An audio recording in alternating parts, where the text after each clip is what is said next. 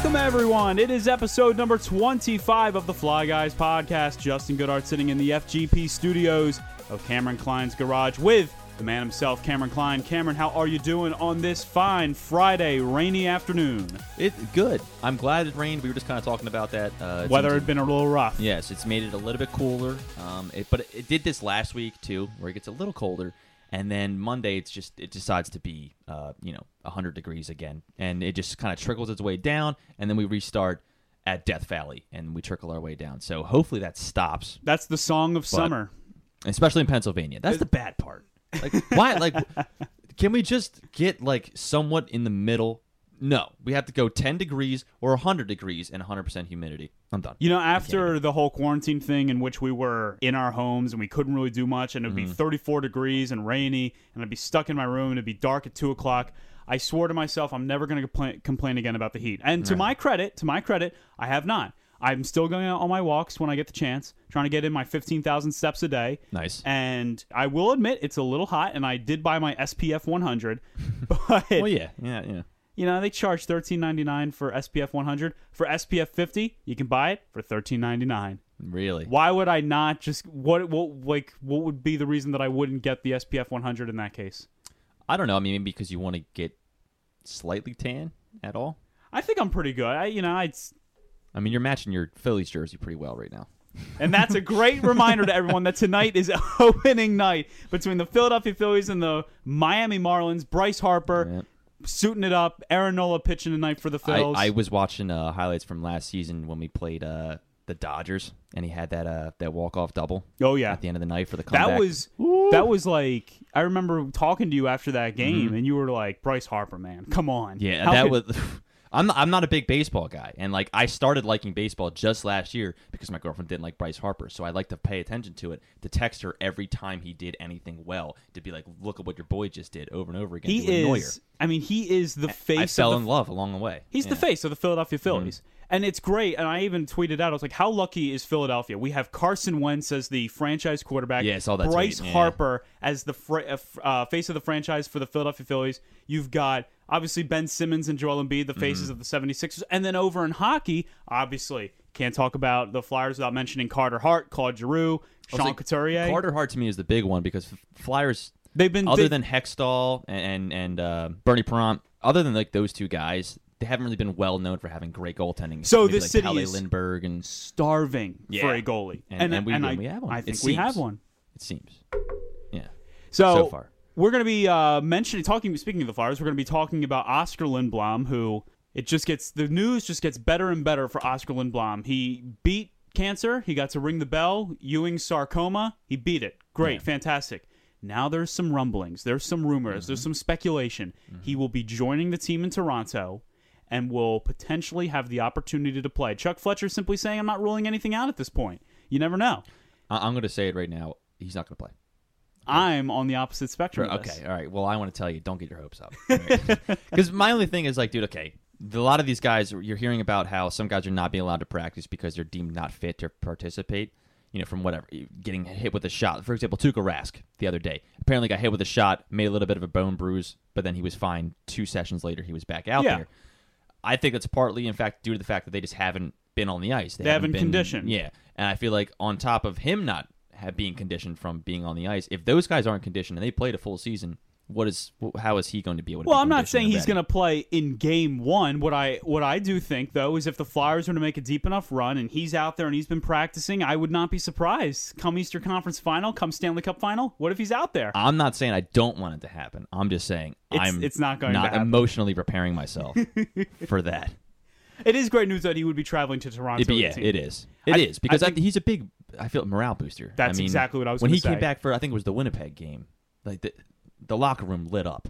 And I think the locker room, it's it's incredible to think this, but if there was ever a year in which a team might go on a big Stanley Cup run and win it, would he not be the catalyst that would put that team, an already Mm-hmm. very talented team, on that track? And that's why I believe that if he plays, if he comes back at any point during these playoffs, it's in my mind. Flyers are winning the Stanley Cup Finals. I, I could. the story that, yeah. is written. Yeah. We also want to talk about, and we'll get to this in just a moment, uh, the new team, the new team that's coming to the NHL, the Seattle Kraken. Big fan of the name, but my partner right across the room told me not the biggest fan of the name, and we'll get to that in just a minute. But first, we want to continue on with the Oskar Lindblom news. Obviously, Chuck Fletcher says, I'm not ruling anything out. You know what else he didn't rule out? The possibility of an extension for Oskar Lindblom, because that's exactly what the Philadelphia Flyers did. A little after 2 p.m., just on Wednesday, they announced they had re signed Oskar Lindblom to a three year, $9 million contract with a yearly cap hit of 3 million per season. Cameron, this is a bona fide second liner. Easily. And you got him for 3 million a year yeah. for over the next three years, one of the budding players in this organization. I, I, I couldn't have imagined better news coming out than the Flyers locking up someone who is as integral to their mm-hmm. to their core as Oskar Lindblom is. Yeah, I think the Philadelphia Flyers Twitter tweeted out that Chuck Fletcher literally told him, "You are not going to sign a contract this small for the rest of your career. Like this, this is as small as it gets. After this, you're going to get be you're going to be getting paid a lot more." And it doesn't surprise me. It shouldn't surprise anybody else either. But I remember actually at the beginning of this season, before the cancer diagnosis and everything like that, when he was playing.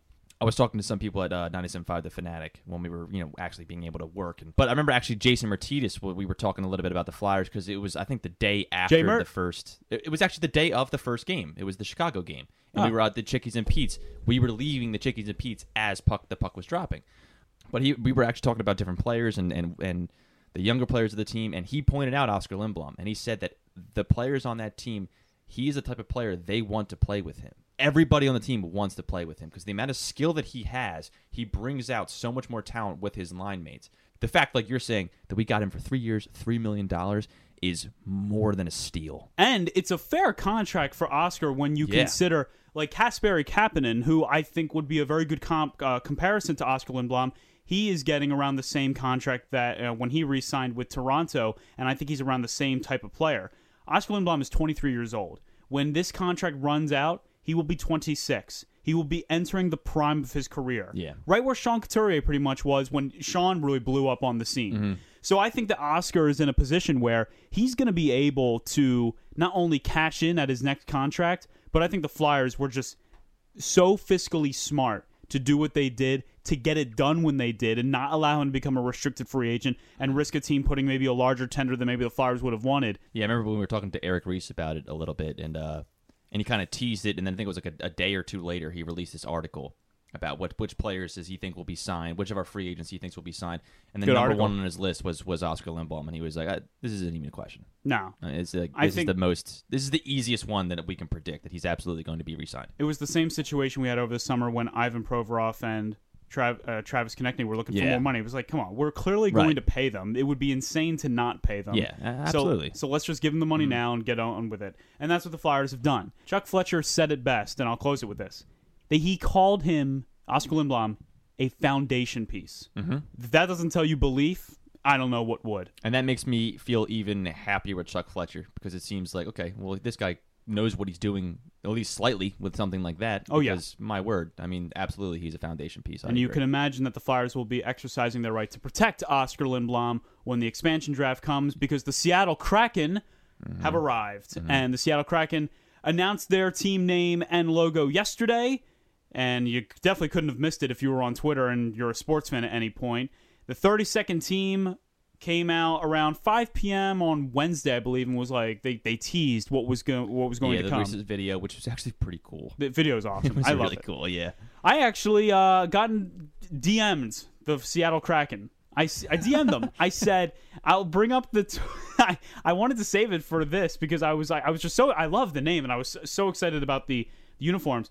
I said congrats on the name, excellent logo and jersey design. I'm really kissing some. Yeah. Really doing some. Seriously, man, really you trying to get a some job or what are you doing? I'm trying to I'm trying to move out to Seattle. Obviously, I told them don't take any Flyers players, but welcome to the NHL. And I'm sure that we'll have a nice rivalry. And they even responded saying, "Thank you so much, Justin. We really appreciate." it." Really? That's Yes, amazing. They, I Oh, mean, that's amazing. I'm sure it was such a great day for that uh, social media coordinator or whoever runs it over there. And they're like, "We'll just respond to everyone. No big deal." sure. Yeah, But Cameron doesn't like the name. So why, you said you even love the Kraken. It's Mm-hmm. a it's a great mythological creature that is also a squid. it's not. It's not that I don't love the name. It just doesn't roll off the tongue. Seattle Kraken just doesn't do it for It you. doesn't. It just like It's not your Menon. it. Like my mouth feels weird. Like when I said the Seattle Kraken. I don't feel intimidated. I don't feel inspired. It's just like, uh, Can but at I- the same time, I don't. I also don't really know what else I would do. Well, I- I don't really have like any other suggestions. So it's like I, I really have no right to. And I'm not complaining, but I really have no right to judge necessarily. Now, can I read you off some of the proposed names that? Yes. And I just want to see Yeah, if you thought okay. Mm-hmm. maybe there'd be one. Okay, so the first one was Emeralds, the Seattle Emeralds, Eh. Emerald City. I can understand I, why. I get it, but yeah. The Kraken. Seattle Metropolitans. Yeah, Kraken. That's dumb. What? What like what? i- What is a metropolitan? If Someone who lives in a metropolitan city. That's kind of how I saw it as well. I was like, I don't understand. so There- the Seattle people is the, what you're the saying. people of Seattle, yeah. Okay. The Sockeyes. That one I didn't really. I wasn't too sure about that one. Yeah, I'm not a fan. of Seattle that. Sockeyes. That's just kind of weird. It's kind of like alliteration in a way. I like the alliteration, but I, you know, say go with serpents or something. Sockeyes. The Seattle. Steelheads. I get, but what what is that? What is a steelhead? Is it like a steeler? I, Is it a fish? I would have imagined if they went with Steelheads, the Pittsburgh Steelers would have probably adopted them as their secondary Hmm. uh, hockey team. And then the last one was Totems, like a totem pole. The Seattle Totems. I actually kind of like that one. Really? Yeah, yeah. that would be 'cause the one I thought you would hate the most. I, I, I mean, I, I like the the Native American tie-in Oh, a little bit. Okay, I can understand that. And like I've actually I've heard the totem now that you mentioned that I've heard that before because all over Reddit they've been like putting up all kinds of examples and whatnot of, of what they was wanted Washington it to be. was Washington a big area for Native American? I'm not really area? sure. I, should, I, should. We should look into that. yeah, but uh, I mean, I'd imagine. I mean, uh, most of this country was Yeah. right. I didn't know Um, how much of it. I don't know what I meant by like populous. I, I think that's what I right, meant. right. But um, but yeah, because I know like you usually think of like the Great Plains when you think of like Native Americans. Yeah. I see what you're saying. But yeah, my favorite personally was on Reddit. It was called the Seattle Bitch Pigeons. The what? The Seattle Bitch Pigeons. The bitch pi- is, is the bitch pigeon an actual? No, it was a joke. But they made like somebody made a full on jersey set, logos, a fake stadium, and it looked solid. like it didn't. So look they too just went bad. forward. They're, they're, they're going to be called the bitch pigeons. We have the logo. We got the jersey mm-hmm. color. We got the stadium. It's going And to be like awesome. the logo was like a pigeon with like a little paper like sailor. and it looked great. No, I don't really I don't really mind the Kraken because again, like I think the Kraken is an amazing mythical creature. Like it's so cool to me. It just it doesn't roll off the tongue as well. But again, I'll get over that. I'm just I'm being a I'm being a, a well, you jerk. said you were a big fan of the the colors, the jersey design. Yeah, I love everything else about it. And again, I don't hate the name. I just it doesn't roll off the tongue for me. Did you think that they kind of align themselves a little bit with the Seattle Mariners with the logo and It the looks co- that and- way. Yeah, that's kind of how I felt. I kind of like that. I me too. I like I've heard some people say like I kind of wish they went with the Seahawks, and it's like, dude, I don't need to see any more lime green for the rest of my life. I saw those color rush jerseys. I don't need to see them again. I thought what they might do, and I was a little surprised they didn't. The Seattle Supersonics, the old basketball team, I thought their jersey colors might be something that they would The integrate in. Seattle bitch pigeons were. Oh, were they really? Yeah, green I should have gone with them. BP. there you have it. The Seattle Kraken are here. They will not be coming into the NHL until the 2021-2022 season. So there's going to be an expansion draft. Mm-hmm. Teams will have the option of protecting eight skaters and a goalie, or seven skater or seven forwards, three defensemen and a goalie. Why you would only choose eight and then a goalie is beyond me. So Cameron, as for some of you, as you may or may not know, Cameron didn't exactly start following the Philadelphia Flyers until just a little bit later in life when he got a little bit more of an appreciation We, for we were a direct TV house. We didn't have Comcast, so I was I was a peasant listening to the radio, He was a peasant, and he was also a big Dolphins fan, watching them just get crying a They- lot. Yeah, a lot of crying, a lot of tears. a lot, a lot of pain. I understand in that the one. early 2000s.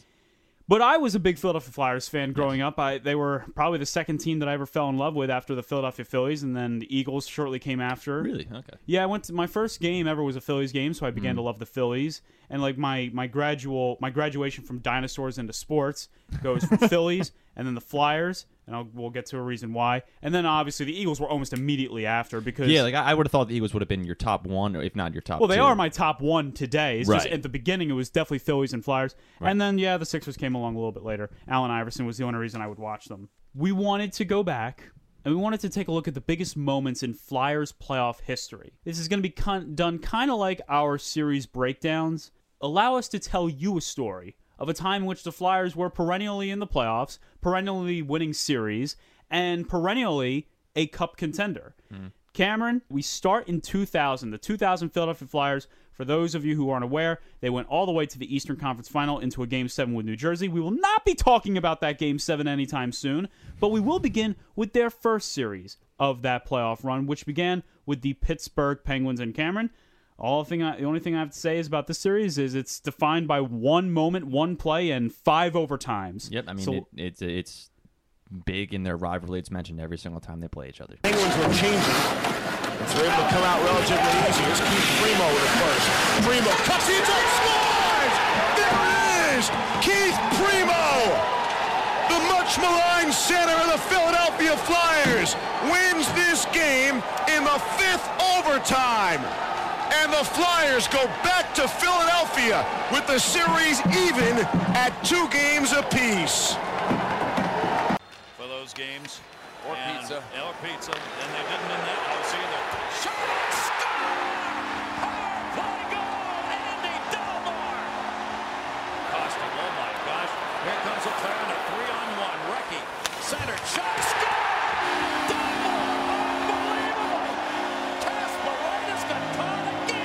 Certainly not to play physical hockey. Knocked it away from. He's got try.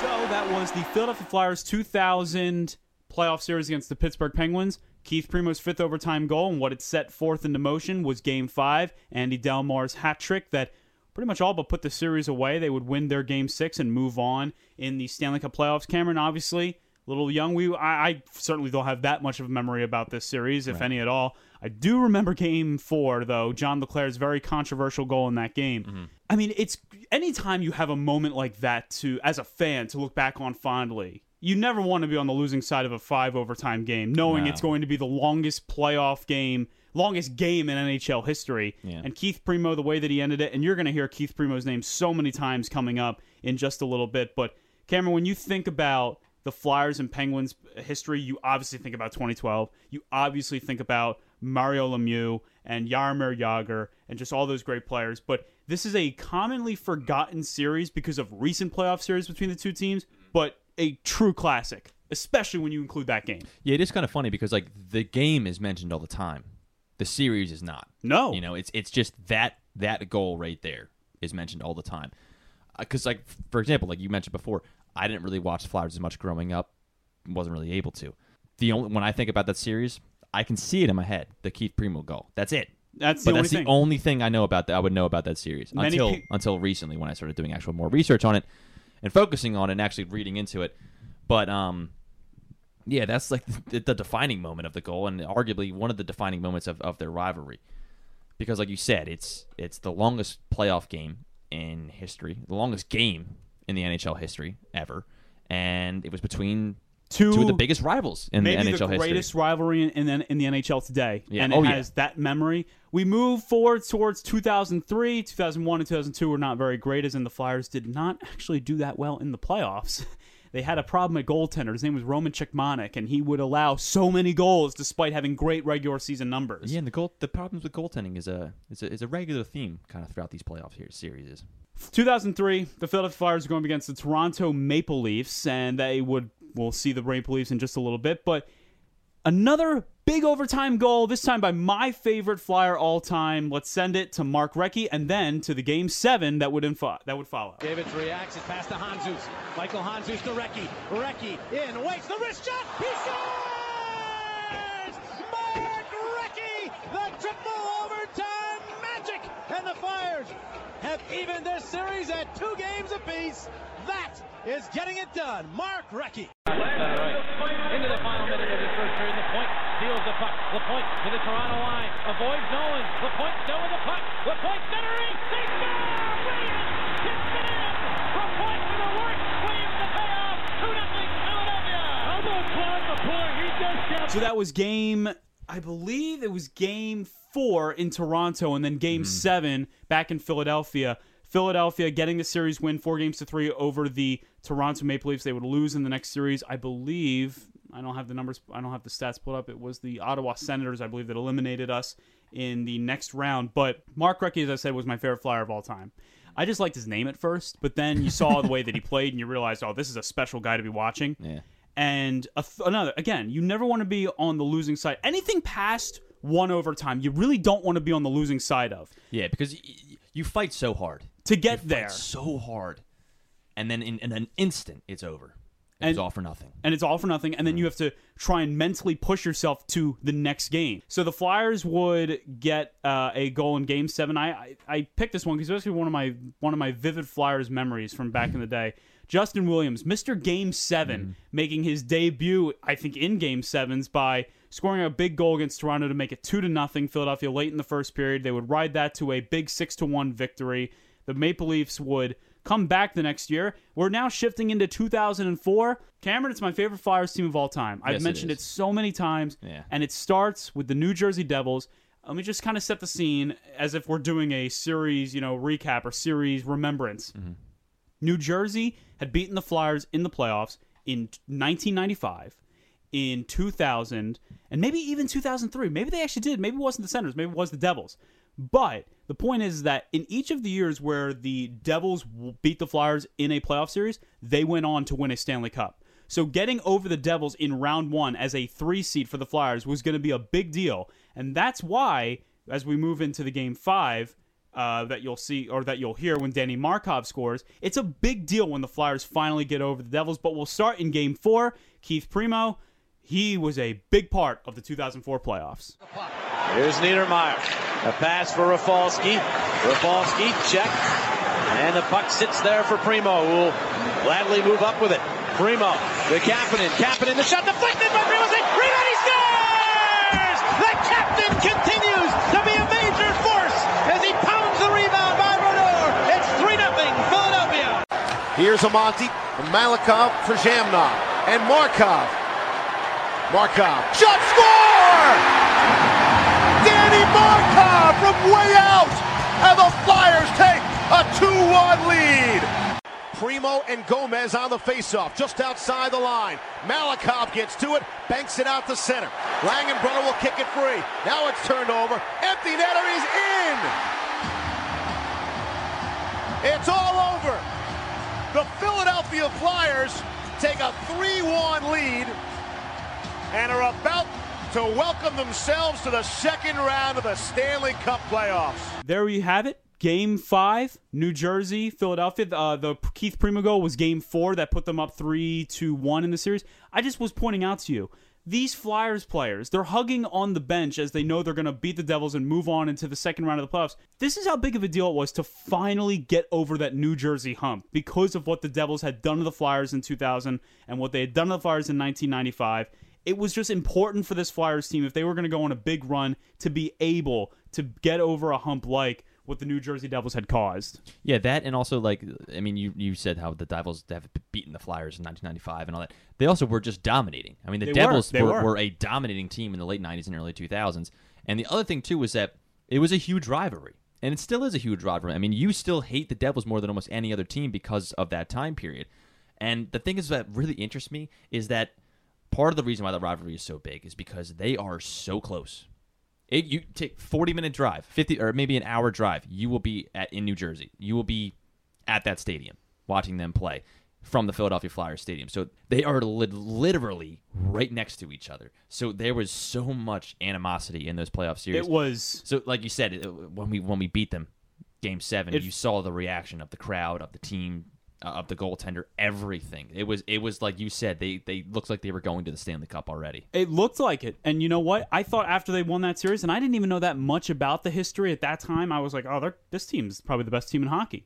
So we move into the next series in 2004, game five. The series is tied 2 to 2. The Flyers went up 2 0 in that series. Maple Leafs came back, won the next two.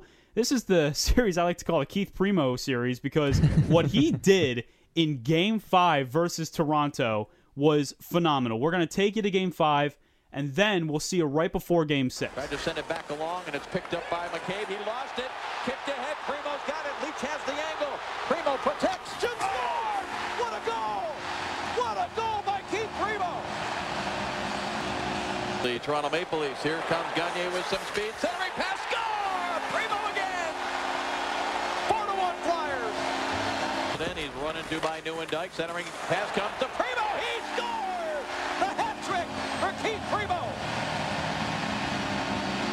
So there was game five between the Flyers and the Toronto Maple Leafs. Now, I stopped it here because I need to set things up for you just a little bit, Cameron. Obviously, firstly, just real quick, Keith Primeau, my God, he's just the biggest body on the ice. He wasn't like Eric Lindros where he wanted to deal hits. No, Keith no. Primeau just wanted to keep the puck away from you, and that's what he was so good at. That's why when you see Kevin Hayes on the penalty kill and they say Roy really seems a lot like Keith Primeau for reasons like that because Mm. of what he could do when he got a breakaway or when he was on a two on one with someone. Yeah, it's a perfect mix of, like you're saying, a big body and also finesse at the same time. Yes. And Kevin Hayes mentioned when he first got signed that he's always been used in, in a defensive role, and he said, "I've got some offensive skill. I mean, you you just watch, you just wait, wait and see. I got some offensive skill," and he's proven that. this season. Absolutely. And again, like you're saying, that there is those comparisons between Keith Primeau and Kevin Hayes, and he's shown throughout this entire season that that he is a Keith Primeau type player. Absolutely. But back to Keith, going back to Keith Primeau, he he didn't have to wear a C for you to know that he was the captain, just because of his play style. I mean, Absolutely. he took absolute control whenever he was on the ice. Essentially, uh, like you said before, I haven't didn't really watch Flyers as much growing up. But when you sent me this video, I went on a just rabbit hole tear of Keith Primeau highlights because I, I just feel like there was, I just feel like it was a moment in history that I just missed, and I was like, I need, I need to, I need to see, I need to capture that because that's a, a chunk of my soul that is missing. I mean- found a chunk of my soul that I didn't know was missing, and I needed. It's incredible just what he could do on the ice. And it, I mean, it, it's a- it's a testament. I mean, he had great line mates too. His line Oh, yeah. mates for Oh, yeah. the two, at least the two most of the 2004 playoffs were Branko Radivojevic and Simon Gagne, Right. a young Simon Yeah. Gagne at that. So Game Six is coming along, and I this is probably one of the longer clips that I left in Mm-hmm. because. I remember watching this moment in person, and just my mind was so young, I couldn't even comprehend at the time what the heck was going on. Uh, so what happens is obviously everyone's going to remember the Sami Kapanen hit. Everyone remembers Okay, yeah. what happens to Ka- now. For you may not know this, Right. Sami Ka- Sami Kapanen is not a defensive player, but he was used as a defensive player in that playoffs because the Flyers had so many injuries to their defense. So they asked Kapanen, "Can you play defense?" Kapanen accepted the role. so I think what happens on this play when he took this hit was Kapanen, an offensive-minded player, was trying to pinch on a play, Right. and it did not work. Right. So we'll go to game six, and I just want you all at home, if you didn't see this, hear this moment in person, just listen to Jim Jackson's voice and listen to the craziness as the Flyers are up three to two in the series. It's in overtime. You're in Toronto. You're trying to close it out, and then Kapanen takes a hit, and then all hell breaks loose after that. Takes off and finds glass. Kapanen darts it, takes a huge hit from Tucker, and he is hurt. Kapanen does not know where he is. They should. They do not blow play dead. Kapanen making his way back to the bench. Leafs move up, rifle shot. Sandbags rebound, not wide. They center it back out in front. As Kapanen still trying to get to the Philadelphia bench. Flyers trying to get to the puck, and here is Bird with a shot. Man's on it as he's checked. and It's Recchi the other way with a clear. Two on one. Recchi with a puck. Recchi, the wrister. Save Belfour. Back the other way go the Leafs. Here's Sundin. Sundin to the line. Still has it. Lost it and picked it in. Will clear to center. And here's Roenick the other way. Two on one with a body. Roenick with a puck. Roenick the shot. He's gone. He's gone.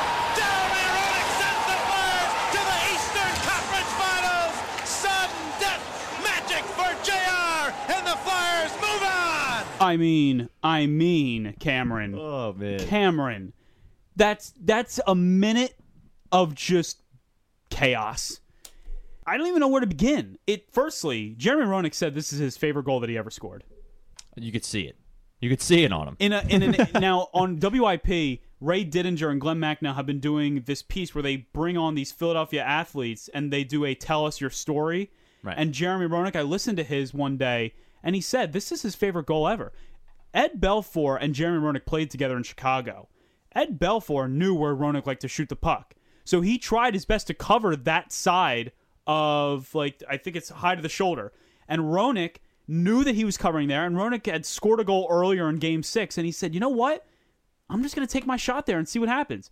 And he put it right past Belfour, ends Toronto. By the way, that goal right there set Toronto on a path that they did not recover for for nearly 10 years, where they just couldn't do anything when they got to the playoffs. And really, they still can't do anything when they get to the playoffs. That was, I think, the last time before 2013 or whatever it was that Toronto would even make it past the first round of the playoffs. So, Cameron, we start off by this one thing.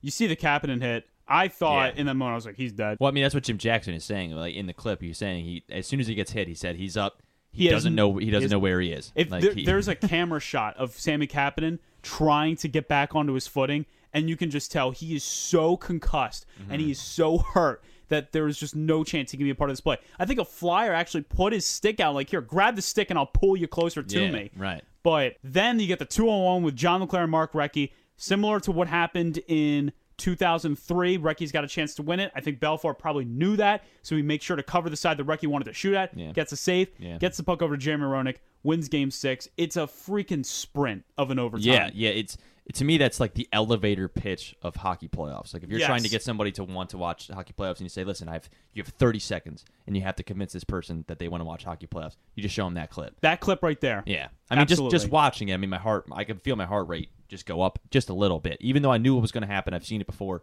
The energy, it cannot be captured anywhere else. So the Flyers would move on to the Eastern Conference Final against the Tampa Bay Lightning. This is one of the most, in my in my opinion, it's one of my favorite series of all time. Yeah. Watching the Flyers mm-hmm. because they went they went toe to toe with the number one seed in the East. John LeClair, who had not done anything in the playoffs up until this point, is finally going to get his first goal mm. in the playoffs, and that kind of turns Game Four around because the Flyers had a really bad Game Three, and it was two one Lightning in the series. Flyers would go on to win Game Four. We're going to not as much talk about Game Four, as important as it is, as Game Six, and uh, we'll play that out one for you when we come back. We'll talk probably more about Game Six. I feel like, but Keith Primeau getting the Flyers back into the series. One nothing lead. Gagne's on the near side. Primeau.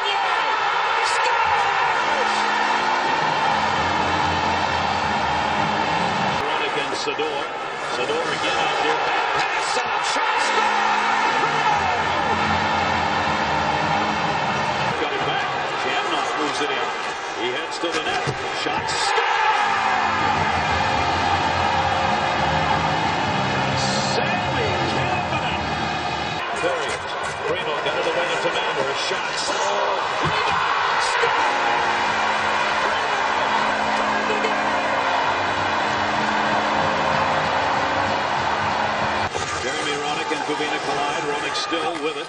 Gets it away to Gagne. Gagne for Roenick. Lets it go. Primeau. Primeau draws of the net. Roenick shot.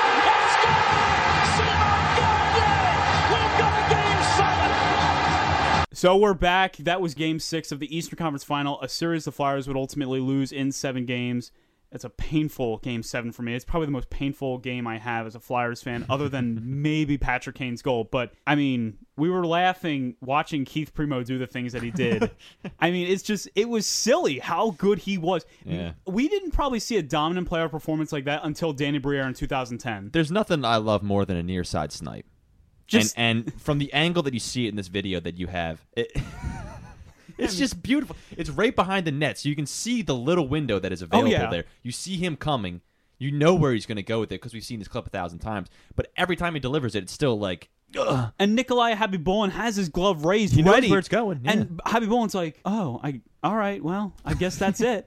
Flyers. I mean, that game six is was my first memory. It was like not my first. It was my first great memory. right, right. I right. remember, and I this is the great story the that I first moment that you remember for the rest of your life. Absolutely. in terms of fan base. Yeah, I remember my brother Grant and my dad are downstairs in the family room. They're watching the game. We were told to go to bed. I just wanted to step and watch it because we were had we started watching the game when it was dinner time. But this goal, Gagne's goal, it is my favorite Simon Gagne goal up until a goal that we'll talk about in just a little bit. right. I mean, we all know. But the call, I never forgot. We've got a game seven, and that moment just lives in my mind forever. If if I could forget game seven, I would because in my opinion, that was my like that was my first moment where I was like, I love the Philadelphia Flyers. I Yeah. love them. Yeah. So that was honestly the last moment for the Flyers for four years. The 2005 season came and went because there was no season because Mm-hmm. there was a lockout. 2006 was the year they lost to Buffalo in six games. That was also the year, if you have ever seen the video, it's when RJ Umberger got absolutely, Yeah. positively mm-hmm. destroyed on the ice. Mm-hmm. 2007 is the one Flyer season that we, no one, we've never mentioned on this podcast. And in brief, there's a reason why we'd never have. And I don't know, even know how familiar you are with that season. That game has two f- games known to me in my head. Or no, I'm sorry, three at the end of a nine game losing streak, the Flyers lost to the Buffalo Sabres nine to one. Mm-hmm. And I thought, yeah, this seems pretty pretty pathetically bad. They played the Detroit Red Wings Now, these are still the dynasty Red Wings we're talking Yeah. about, Cameron. Yeah, the 25 year playoff split berths in a row. Yeah, like Nick Lidstrom and, and, Yeah. and Brendan In Fraser. prime, yeah. I said Brendan Fraser. Brendan Shanahan. I said Brendan Fraser. I called Brendan Shanahan Brendan Fraser. Detroit Red Wings, home of the mummy. So this is a team that had all their pieces. And they come into Philadelphia and you're thinking, okay, we have this this reserve goalie. We've caught up this one weird reserve goalie named Michael Leighton. He never played before in the NHL. And we've got and we just traded Peter Forsberg, so he's not a flyer anymore, so we're gonna lose this game. And the Flyers win six to one, absolutely destroy the hell out of the Detroit Red Wing. It didn't make any sense. It made no sense. I had no idea what the heck was going to happen. I have no idea why that happened. So the 2008 season comes. Who did we bring in? We brought in Jason Smith as the captain. Mike Richards and Jeff Carter coming to their own. Danny mm-hmm. Briere on the big contract, Yeah. spurning his hometown Montreal Canadiens. So what happens when they ended up in the playoffs? Well, they were a six seed in the playoffs. Didn't win the division. I think they might have been third in the division that year. And they're going up against the upstart Washington Capitalists, as you can see my typo. Mm-hmm. But this was an upstart Washington team with guys like Nick Back Nick Backstrom, Alexander Ovechkin, Alexander Semin, and a goalie issue, I think, with Cristobal Huet. Yeah. So we'll go to game three. This was when I thought the new look Philadelphia Flyers had finally arrived and they were going to be a team to compete with for a long time. So we'll go to game three and we'll come back right before we talk about game. Handling his way through in the zone. They set it up. Possible one timer. Shot taken. They score. Scott Hartnell with a bullet. Loving it. About 20 left to go in this first period. Here's a chance. They score.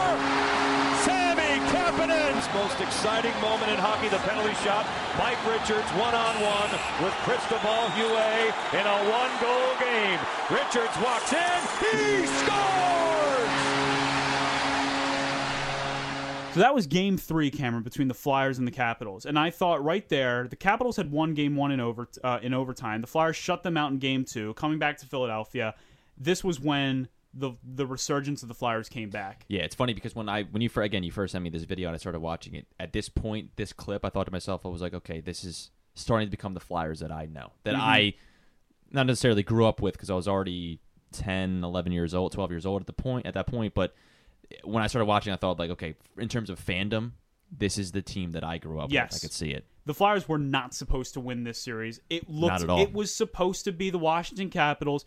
This was going to be Alexander Ovechkin going on his young journeyed march to a Stanley Cup final and winning something that he would have to wait 10 years later for to even get a taste of that. But game 4 then comes. So the Capitals have an opportunity to kind of rein things back in, which they eventually would. But this game 4 this was when I think Mike Knuble, we get to kind of talk about Mike Knuble, gets cemented as a big flyer hero. I think Mike Knuble was a phenomenal player to have in Philadelphia. I really loved him in his time in Philadelphia.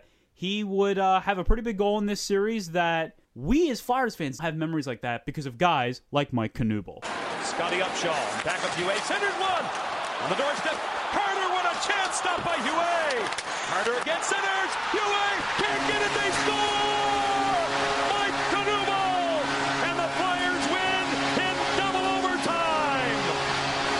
So that was game four, Mike Knuble's double overtime win to put the series at 3 1 Philadelphia. They'd lose games five and six, setting up game seven. But before that, Cameron, again, you didn't obviously get the chance to watch Mike Knuble as much, but you said it yourself that as you begin to watch these clips, you're like, now these are the Flyers that I that I kind of mm-hmm. remember the most. And this is what they did. They would maybe go down in a game, and they would in game seven as well, but they just you had to really beat this team over the head. I mean, you had to beat them into a bloody pulp to think that you had it over the Philadelphia Flyers. Yeah, it's like fighting an Irish guy.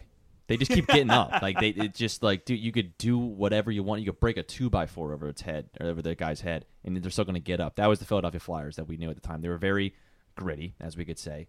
Um, but that's the to me, like, I think the best way to describe them. On in all honesty, I mean, I know we make that joke because you know gritty, but that's the the best way They- to describe. them. They were they they were. were very gritty. I mean, our captain was Mike Richards, and he was known for scoring, yes, but he was also known for for laying on some nasty hits and being Rest in peace, David. Booth. Yeah, so I I, I just I, I loved that version of the Flyers. To me, it was it was the Rocky version of the Flyers, where every single time you thought they were out, and they just kept coming. And that is how I feel about today's Philadelphia Flyers, and that's why I can Mm-hmm. Agreed. watch these highlights and feel like I'm seeing it again. Yes, So we go to game seven. The Capitals had won games five and six. They had even taken the scored the first goal in Game Seven, and they would tie Game Seven after the Flyers get a couple goals back, sets up overtime, and I believe it was I don't know exactly. I think it was a tripping call on I forget the player's name anymore. I think his last name might have been Poti or something like that, but it sets up one of the most exciting goals in Flyers history and a goal that I have again just incredible memory of. Joffrey Lupul in his last really big game as a Flyer, scoring at the perfect time. Down to Richards. Richards from Briere, the shot. Bounces back, Timonen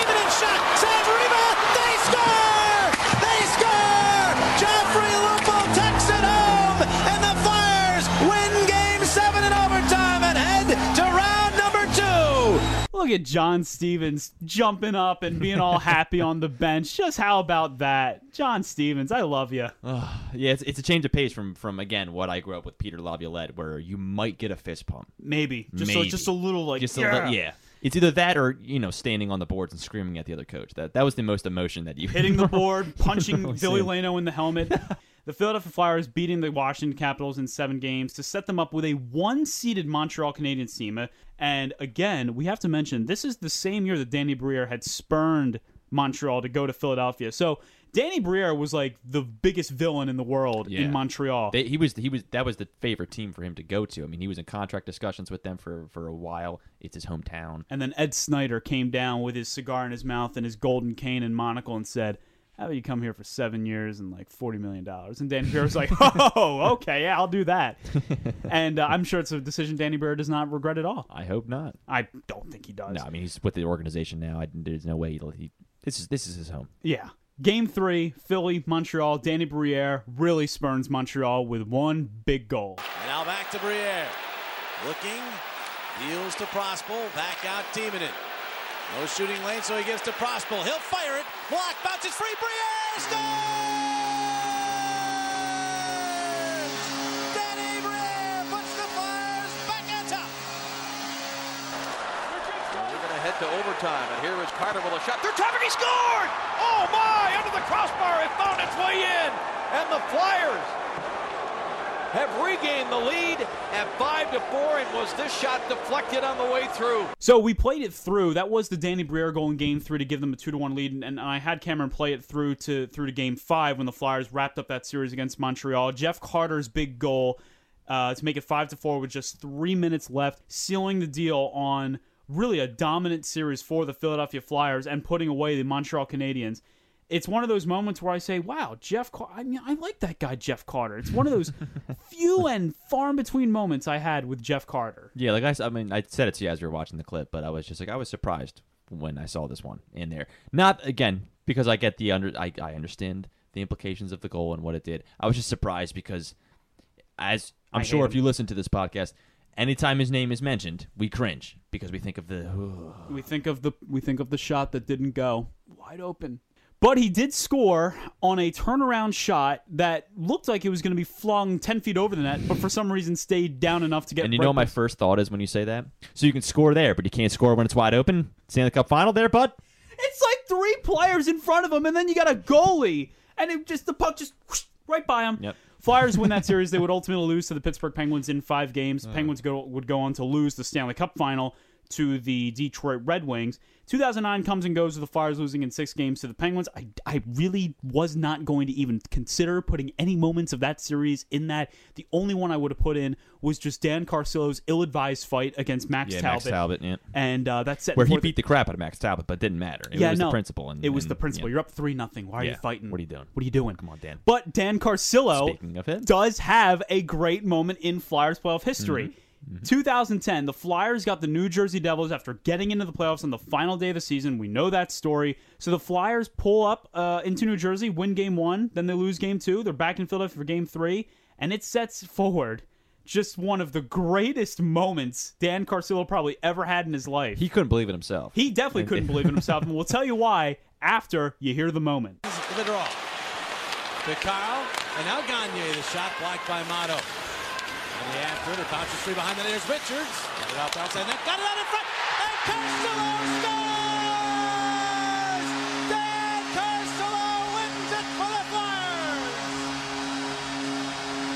Carcillo wins it for the Flyers! Dan Carcillo looking left and right, left and right. Who's gonna come and hug me? He And literally doesn't know what to do. he doesn't know. He never scores. The Flyers winning that game three to put them up two to one. They would Mm. finish off the Devils in five, and now we move. We've never, you know, we did not do a series recap of this one. because we, we mentioned it so often. We do. and and every I think if you know the Philadelphia Flyers, You know this series. this is the series. You know, like you mentioned before that the uh, uh, Simon Gagne scoring and and winning game six game against six Tampa. against Tampa, and how that was your moment, your first moment where it, it was a moment you're going to remember for the rest of your life.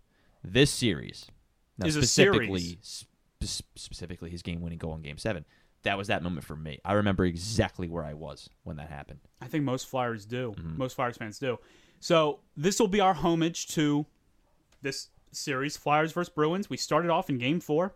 We're gonna let this play out. We're just until until Game Seven. I want to stop it before we Right. get to Game Seven. Right, right, right. Um, game four, game five, and game six, you're going to hear these moments. Simon Gagne's overtime goal in game four. Uh, Simon Gagne's breakaway goal in game Mm-hmm. five. The game was like 4 nothing. It was the combined shutout between Leighton and Boucher. Yeah. And game six, Danny Briere is going to score to make it 2 to nothing. You're going to hear those moments. And then before, we're going to talk about it, just a little bit about that whole series, and then we'll move to game seven. But first, On the lead now. Here comes Richards. Mike Richards spins it. Late guy Carle walking in. One more Gagne! He scores! Simon Gagne! The Flyers survive and force game five. Back goes to Wideman. That broke his stick. Gagne's in around Wideman. Simon Gagne breaking in. Gagne scores. Simon Gagne. 4 nothing Philadelphia. Briefly for Philadelphia. In comes Richards. Drops it back to Briere. In comes Danny Briere. Trying to drop it back. Gets it back. And shoots. Danny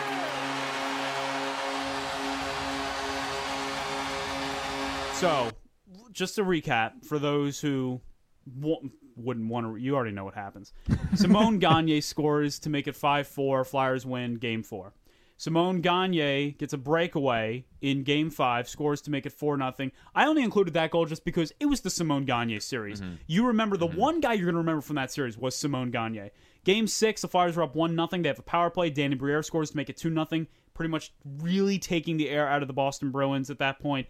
I mean, you're going into this game seven. I I remember feeling pretty good about the game seven. I'm also going willing to admit that I was very nervous. I thought that it's great that we made it back. We made we turned this series into something, but to win a game seven in Boston is just insanely difficult. this is actually my, one of my favorite things. So um, I was on. A, I'm blanking on the actual name of the road, but we're by the Oxford Valley Mall, and it was this curved road that you take around. And if you look to your left, there's uh, Toys R Us, or what it was Toys R Us at the time. And I remember that's where I heard it. I heard it on the car radio, and um, You got to hear Tim Saunders' radio call. oh yeah, I can't. I I don't think I've ever heard it. I freaked out. I, I couldn't believe it. And, and the thing is, right when Gagne scored, there was still time left. I knew that was it. I knew that like that that was it. We won. We won. The, the Bruins are gonna. They're panicking. They are panicking because they're they just had a 3-0 lead in this game and in the series, and they're losing it. And they know they're losing it, and they're freaking out. And because they're freaking out, they're not going to be composed, and they're not going to be able to score a goal. And that's how you beat a Bruins team. Take notes, Alain Vigneault. Let's go to game seven. And here's Chara with the bomb. Panic save Leighton. Rebound. Ryder shot. He scored. Wideman in across the Philadelphia zone. Wide on Carl. Centered it. They score. Lucic going hard to the net. Timonen's caught. Three on two for the Bruins. Lucic with the puck. Lucic holds the shot. He scores. Was careening into Richards. Richards hits the ice. Van back to the puck. Curl direct shot. He scores. Dirty but good. We'll just dump it in along the wall. Briere's there centering for Leino. Backhander save. Rebound. Hartnell. He scores. They are back. For the puck. Winning the battle. Finds Briere. Briere in all the way around. He, he scored. It somehow got in. The Flyers have tied this game at three. Richards. Richards' is shot redirected. Gagne shot. He scores. Simon Gagne. Can you believe it? Oh my goodness! It, it like it never does it. It never gets old Never gets watching. old. You could watch it on the TSN network. You could mm-hmm. watch the Bruins broadcast of it, the Flyers broadcast. I the versus- particularly like the the Jack Edwards call because he literally straight up says it was one of the biggest choke jobs he's ever seen. Oh yeah, oh yeah. He he says when Gagne scores a goal, Jack Edwards. Maybe I'll even put the clip in right here. But Jack Edwards says Philadelphia, for the first time in this series, has history on its side. So 2010, the we've covered this series. Obviously, Cameron, there's really nothing to say. The one goal everyone's going to remember forever. That's the one we're going to go to. Mike Richards dive and goal. The shift. As the tone changes, nearing the five-minute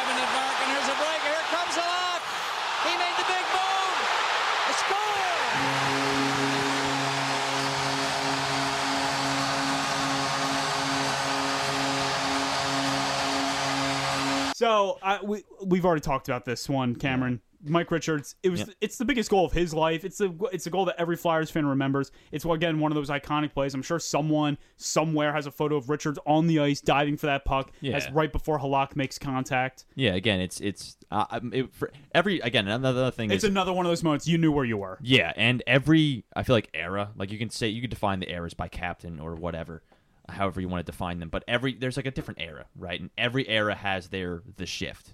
And the Mike Richards era Flyers, this was the shift. So the 2010 Stanley Cup Finals, the Flyers and the Chicago Blackhawks. We don't mention this series enough because it hurts my soul to even talk about.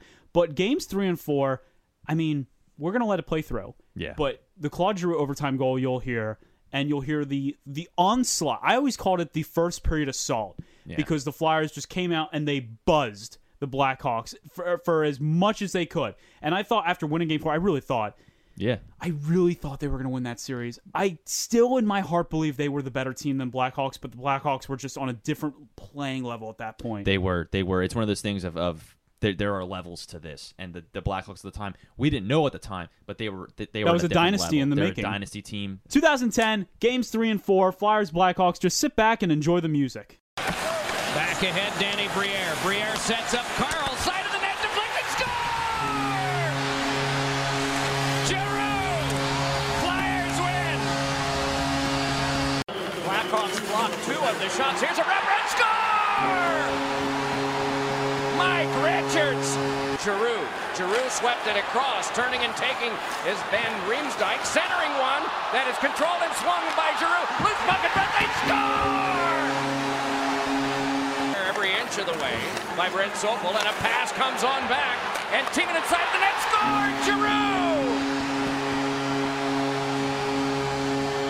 So you heard the Giroux overtime goal to win Game Three, make the series two to one. Mm-hmm. The first period of Game Four, the Flyers would win that game five to three. But the first period, the Flyers just assaulted the Blackhawks. I think that was the best they had looked all series, both defensively and offensively. But the goal we're going to talk about is just that third goal, Giroux sliding in from the back and and just Timonen just finds him. He's not picked up, just slam dunks it right past him. It's just like Claude Giroux, firstly, is just a marvel to watch. But that Yes. Flyers team, that was a testament to just what these Flyers teams were capable Mm-hmm. of when they played at their full strength. Yeah, th- that goal is a prime example of what I like to call a Wayne Gretzky goal, right? And I'm not saying that because he's the best player of all time, but when, Wayne Gretzky wasn't known for being the fastest skater. He wasn't Nope. known for being the best deker and dangler. He wasn't known for having the hardest shot and being a sniper. Wayne Gretzky knew where to be at the right time every time.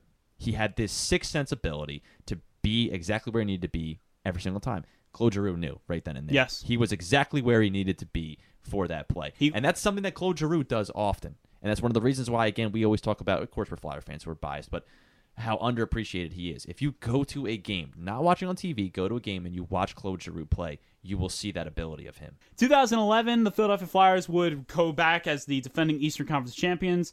They uh, had a hell of a time with the Buffalo Sabres. Yeah.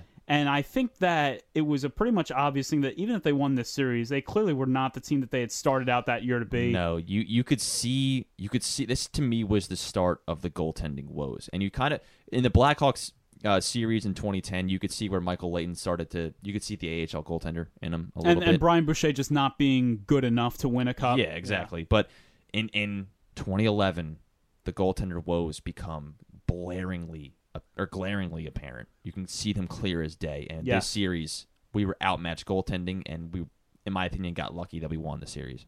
So we'll go to game six. It's a it's the last great goal from Ville Leino as a Philadelphia Flyer arguably the last great goal by Billy Lane up period. Back to Versteeg, toes it, shoots one, blocked down by another try, off, scrambling for the score!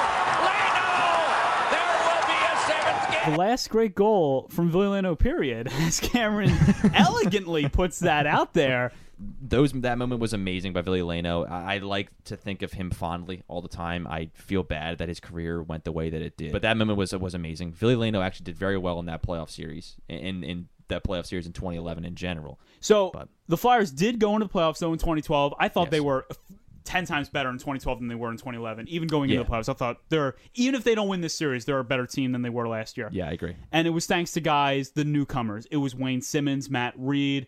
It was uh, even guys like Zac Rinaldo, Jaromir Jagr in his one and only year as a Flyer. Sean Couturier became the Crosby Sean killer Couturier. that year. Yeah. So we covered this series a couple weeks ago, Flyers versus Penguins in 2012. I could have put the Giroux goal in, but I really think that the goal that kind of dictated how the series would ultimately go was the Voracek game winner. We'll Mm-hmm. play that for you now, and we'll I'll explain why I feel that way. There, dropped it back on. Read shoved it around behind. Warrencheck walled there, but gets back up to play. Taken to the outside and twisted one in front that's jabbed away by the alert flurry and goal. Another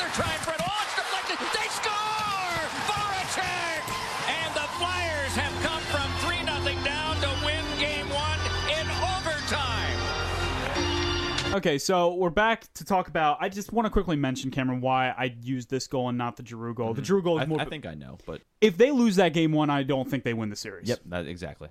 they that comeback was it it put a real damper I think on Pittsburgh because it was not only the like the third or fourth time the Flyers had had a comeback win against the Penguins that season alone. They lose that game, they probably lose the series in 5 or 6 games, mind you. Yeah, like uh, pretty much to go off of, of what you were saying. Again, we mentioned it before when we talked about the series in general. and We had the full episode for it. Um, going into these playoffs, the Pittsburgh Penguins were not only favored to win the series, they were favored to win the Stanley Cup. I mean, they were the team that everyone was looking at as, you know, here comes Crosby's second Stanley Cup right here. This is this is It's a foregone conclusion. yeah, and it's well overdue at that point too, because you know best player in the in the, in the world at the time. But um, the other thing too is like you said during the regular season, toward the end of the regular season, the Flyers were dominating Pittsburgh, and so Pittsburgh I think knew that they needed to get they needed to win early. If they didn't win early, it was going to be hard to try to come back from in terms of momentum. And so I, I agree with you in terms of that goal was a defining moment, if not the defining moment of the series. Flyers would go on to beat Pittsburgh in 6 games. I wanted to show this one. I I Yeah. Don't it's a painful it's such a painful good memory for me to have.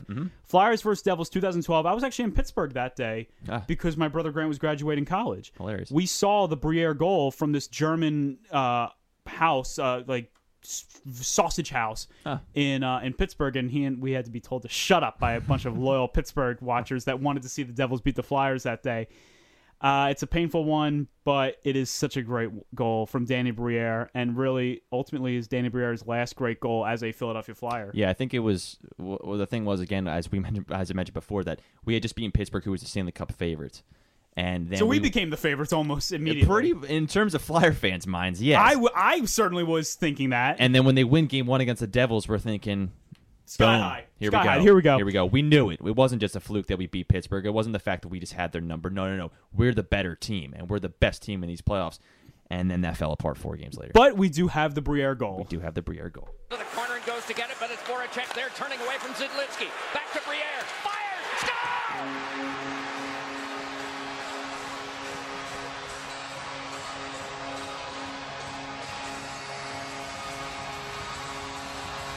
It, and it felt so good too, It did. Because it did. Danny Briere was like the unofficial leader. He was Of the time. This was right. This was before Giroux was officially made captain, Mm-hmm. and when Briere scored that goal, the veteran, the guy that we had brought in to be that kind of player, Mm-hmm. The and, he, hero, and he the hero of 2010. the hero of 2010, a great player in 2008. He's doing it again. We've got our full com- our power plays going off. Giroux's this monster that is maybe the best player in the NHL right now, and you know maybe Bryzgalov can figure things out a little bit. We just fell off the cliff, and when we fell, we fell hard, and it's it's impossible to talk about the rest of that series because the Devils didn't just beat us; they outmanned us in almost every way fashionable.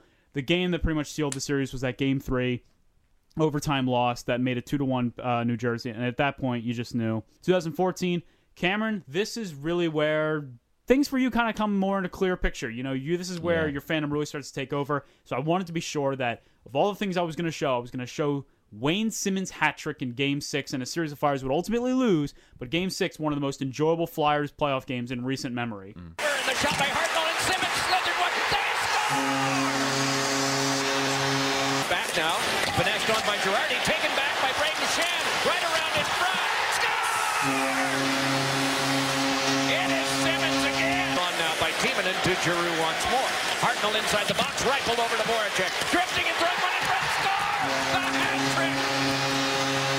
Cameron, well, go ahead, talk about it. So yeah, so uh, like we were just kind of talking uh, as we were watching the clip. You mentioned before about how the Keith Primeau hat trick was a defining moment for you because he then became one of your favorite players Yes. as a result, and will be cemented as that.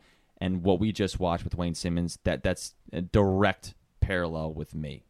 That moment when Wayne Simmonds scored that hat trick, I, he will forever go down as one of my favorite players. I at work the other day we were talking about just hockey and and a friend of mine, a coworker of mine asked me he mentioned Simmonds at one point and I said oh he's one of my favorite players of all time and he said really and I was kind of surprised that he was surprised at that and I was like oh yeah I was like the, as a fan the things that I have seen him do during my come up as, as a Flyers fan there's almost no other guy in my opinion that that is one of my favorites he was a guy who put his heart on his sleeve all the time and yet he could still had the skill to be able to do what he just did. He still had the skill to be able to get a hat trick. He still put up a 30 goal season. Yes. And at the same time, he could lay you out and also beat the crap out of you. He was such. A, he, I mean, he was. I know he was the last really great grinder I think the Flyers had. Yeah. And the other thing too was like he was a guy who he felt like the big brother of the team. Where if anybody got messed with, he didn't care. He didn't care who you were. He didn't care if you were Deryk Engelland, who was arguably one of the best fighters in the league at that time.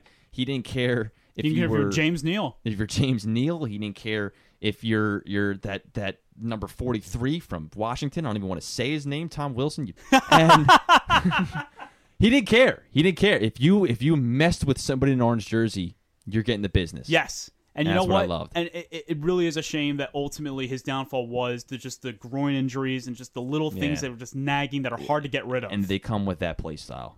So it's Mm-hmm. it's unfortunate that we couldn't supply him with with a cupper or just better playoff runs while he was in his prime. And the last moment we have to talk about uh, the 2018 playoff series between the Flyers and the Penguins. It's a tough one. Uh, I they lost game one seven to nothing. For God, if that Yeah. doesn't tell you how the series went, I don't know what would. Yeah, and I'm glad you you didn't show anything from the 2016 playoffs because that was one of the most embarrassing moments in my. There was nothing to show. Flyers That was just for Yeah. Flyers fans. They they don't they didn't deserve to make the playoffs solely because of how the fans acted after that. Yeah. Uh, but 2018, the game five, Penguins Penguins were up 3 1, have a chance to close it out, looking like they're probably going to do it. And what hopefully is a good omen to set forth for 2020. Sean Couturier, he had already had a hero playoff moment before against the Penguins, but here comes a modern day hero moment for Sean Couturier. Wayne Simmonds had the puck for a moment. Back to the line. Couturier scores! With 115 to go, Sean Couturier gets back in the lineup and puts the Flyers up 3 to 2. So the the main reason, Cameron, I wanted to include this moment was because what Sean Couturier did to get back in the lineup. Mm-hmm. The he had the, the ACL or MCL, whatever it was that that injury. Clearly was not playing at full 100. percent Much like Ivan Provorov had not been playing at a full 100. percent Much like how the team itself was not playing at a full 100. percent And I just thought that when he scored in that game five, I really thought, okay, you know what? Maybe they could fight their way back into this. And ultimately, they lose in game six. But great moment for Sean Couturier, who at that point had officially arrived as a premier player in the NHL. Yeah, I'm glad you said that because that I mentioned before the era, the era thing. You know, there's there's the Mike Richards era, the Claude Giroux era. To me, that playoff series when we lost and and ar- you know you can argue that we didn't even deserve to be there.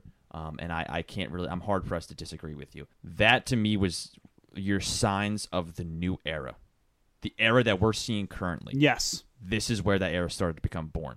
And largely because of those two players you just mentioned, Sean Couturier and Ivan Provorov. They're playing injured, and yet they're still excelling. I mean, Ivan Provorov is on the bench in tears After- the amount of pain yes. that he was in, and yet he's still our best defenseman on the ice at that point. And with that comes to a close of a recap of the Flyers' greatest moments in playoff history. Do you have a favorite moment that you didn't that we didn't talk about, or one that you just want to talk more about? Be sure to tweet us on Twitter at Cameron Kline 15 and myself at Goodhart Justin. We'll be back next week as we move one week closer, Cameron, to the start of exhibition play. As a matter of fact, what am I even talking about? Next week we have exhibition games. The Philadelphia Flyers. I can't believe I'm saying this. I'm saying it now. Philadelphia Flyers will be taking on the Pittsburgh Penguins in count them, four days, Cameron. Four days. We're gonna have a televised hockey game once again, and I, I just could not be more excited. Cannot come soon enough. Absolutely not. Enjoy opening day of the Philadelphia Phillies. Enjoy the series. Hopefully, the Phillies will win the World Series. They're going to sweep every team. They're going to go 16 0 this year. I'm telling you right now. For the Fly Guys podcast, this has been Cameron Kline. My name is Justin Goodhart. Be happy, be healthy, wear your masks, and as always, let's go Flyers.